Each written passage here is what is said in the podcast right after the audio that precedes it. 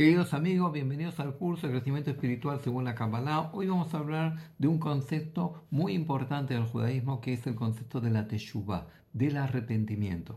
Y vamos a analizarlo con profundidad. La palabra Teshuvá en hebreo se traduce como arrepentimiento, pero sin embargo viene del verbo Lashuv, viene del verbo retornar. Y la pregunta es, ¿retornar a dónde? Pues se trata de retornar al lugar anterior donde una persona cometió esa transgresión o ese error o ese comportamiento negativo, y analizarlo y decir, bueno, ¿cuál fue el rasgo de mi personalidad que me llevó a esa situación? ¿O cuál fue el sentimiento negativo que me llevó a esa actuación? Y ahí es cuando la persona tiene que reparar. Y una vez que reparó, ahí ya eso se llama Teshuvá. ¿Por qué? Porque retornó al momento anterior, analizó, investigó, vio la raíz de la problemática y ahí ya se arrepintió de todo lo negativo que había hecho. Y por otra parte, Maimónides explica que lo importante en la Teshuvá no es solamente el arrepentimiento, porque el arrepentimiento es la primera etapa. Sin embargo, lo importante es el biduí, la confesión. Quiere decir que si yo ofendí a alguien, pues yo tengo ahora una deuda con esa persona, porque esa persona quedó afectada por esa ofensa y le generó una carga negativa. Ahora, ¿cómo yo reparo? Si yo me arrepiento, pues no reparo hacia afuera, reparo hacia adentro, pero no reparo hacia afuera. ¿Qué tengo que hacer? Tengo que ir a esa persona y pedirle perdón. Y cuando esa persona perdona y desactiva esa carga negativa, ahí es cuando se genera la verdadera reparación.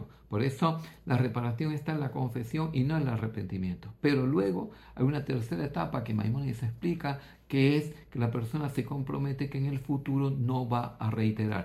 Y por eso es tan importante el concepto de retorno, de Teshuvá, de retornar al momento anterior para ver qué fue lo que me llevó. Por ejemplo, la Torah nos habla de los hermanos de Yosef y nos dice que cuando el padre le regaló a Yosef la túnica listada, que era como un liderazgo, esa túnica representaba el liderazgo de la familia, los hermanos no lo aceptaron y le envidiaron.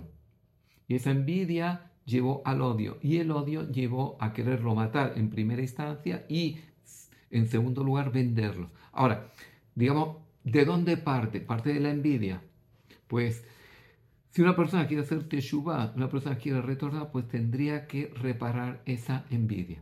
¿Y cómo se repara la envidia? Pues con el Ayin Tova, con el buen ojo, alegrarse de la alegría del otro. Quiere decir que tenemos que tomar ese rasgo de la personalidad negativo, esa emoción negativa, ese sentimiento negativo, y transformarlo en el sentimiento antagónico en positivo. Es decir, ¿cuál es el sentimiento positivo para reparar la envidia?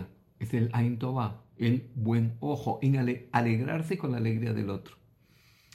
Y cómo uno trabaja esa cualidad, alegrarse con la alegría del otro, cuando una persona sabe que mi bendición no depende de la otra persona, depende del Creador. Quiere decir que mi éxito no depende del éxito de la otra persona, sino depende de mi esfuerzo y la bendición que el Creador me da. Que, por tanto, el éxito de la otra persona no quita el mío. Y si el padre le dio la túnica listada a Yosef, pues tenemos que analizar, bueno, si se lo dio, pues nos tenemos que alegrar. Fíjate qué bien que le dio el liderazgo y qué bien que él tuvo el mérito de obtener este estatus. ¿Por qué? Porque eso es símbolo de amor. Cuando una persona ama a otra, pues se alegra con su éxito. Ahora, cuando una persona no ama, pues ahí es cuando ya se genera la envidia, se genera el odio. Por tanto, ahí la reparación es trabajar el valor interno del amor. Y el valor interno del amor es el que nos lleva a alegrarnos con la alegría del otro, buscar el bien del otro. Y la Teshuvá, por tanto, No, nuestros sabios dijeron que fue creado antes de la creación del mundo, como queriendo decir que antes de que Dios creó al hombre, creó a Adán y Jabal, Adán y Eva, ya había determinado el concepto de la Teshuvá, el concepto de la reparación. ¿Para qué? Porque siendo que el hombre fue creado con libertad de elección, había que darle una medicina preventiva. ¿Y esa medicina preventiva cuál es? La capacidad que el ser humano tiene de reparar su pasado. Y de ahí que la Teshuvá, el concepto importante es la reconciliación con mi pasado. No dejarme atrapar por los sentimientos negativos del pasado, sino superar esos sentimientos negativos del pasado para poder crecer, para poder estar en zona de luz y para poder desarrollar mi espiritualidad. Si una persona se deja atrapar por la negatividad, pues no puede crecer, porque la negatividad directamente te mete en zona de oscuridad. Y por tanto, la Teshuvá es la expresión más elevada de la libertad de elección. Es decir, que la Teshuvá me enseña que el ser humano no está dominado por su naturaleza material, no está dominado por su pasión, por sus deseos, sino que el ser humano puede trascender su naturaleza material. Y, por tanto, siempre tiene la posibilidad de elevarse sobre su propia naturaleza material y trascenderla.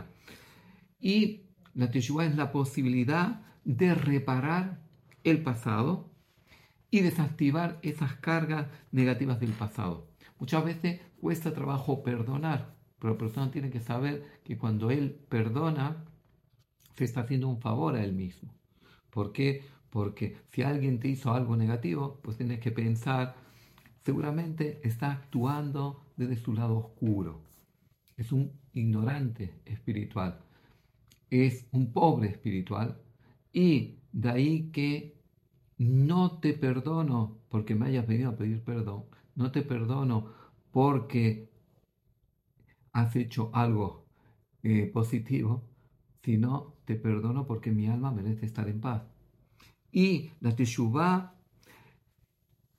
te ayuda a hacer esa introspección, a hacer ese balance, a hacer esa reparación, y eso implica, como dijimos anteriormente, una tercera etapa, que es el compromiso que uno toma en el futuro. Es decir, repara el pasado, pero se compromete con respecto al futuro de no volver a incidir, de no volver a caer en esa acción negativa o esa palabra negativa o ese pensamiento negativo. Es decir, verificar que soy capaz de realizar esa transformación, porque la Teshuvá es una transformación interna que el ser humano tiene que hacer para poder trascender esos rasgos de personalidad negativa que le llevaron a esa conducta. El rey Salomón dice en el Shir ha Shirim, en el Cantar de los Cantares: me trajo el rey a su palacio. Y eso es efectivamente la Teshuvá. La Teshuvá es querer estar cerca del palacio real, querer estar cerca del rey, y para poder estar cerca del rey tengo que actuar desde mi esencia divina, porque a través del cuerpo, Dios no tiene cuerpo ni figura, no puedo conectar con Dios. ¿Cómo yo conecto con Dios? ¿Cómo conecto con ese poder supremo que es el Creador, con esa luz infinita del Creador? A través de mi esencia divina. Y de ahí que la Teshuvá implica esa capacidad que el ser humano tiene de actuar y que su comportamiento esté basado en su esencia divina, en los valores internos de mi esencia divina. Y de ahí que la Teshuvá implica el deseo de la persona de desconectarse de su pasado y elevarse. Y en ese momento la persona trasciende su naturaleza material, y la Teshuvá es mostrar nuestro deseo de cambiar el rumbo de nuestra vida. Muchas veces la persona tiene que caer muy bajo para sentir, no, este no es el camino adecuado, los resultados no son los adecuados, los resultados son de amargura, de angustia, de aflicción, de resentimiento. Tengo que buscar un camino alternativo. Y es justamente la negatividad en la que una persona cae la que me da la motivación de crecer y de buscar una alternativa y buscar otro camino. Dijeron nuestros sabios que esto se llama elevar el mal, porque es justo el mal el que te permitió elevarte, despertarte. Por eso en hebreo la palabra ra son las mismas letras de aer. El mal son las mismas letras de despertar. Muchas veces cuando una persona está sumida en el mal y sus resultados son negativos, son los que le despiertan para poder dar ese impulso. Y nuestros sabios dijeron en el Talmud, en el Tratado de Berajot, dice que en el lugar que un Baal Teshuvá está parado, incluso un justo y un piadoso no se puede parar. Quiere decir que la persona no tiene que pensar que porque él tuvo que trascender su pasado negativo, su estatus es bajo. Dice, no, al contrario, su estatus es más alto. Dice, ¿por qué?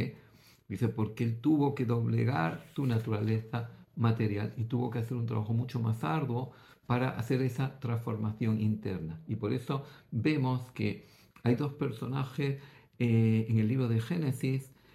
Uno es Yosef, que es el ejemplo de la persona sadik, de la persona justa, piadosa, que nunca cae. Y otro es Yehuda, que es la persona que cae pero se levanta.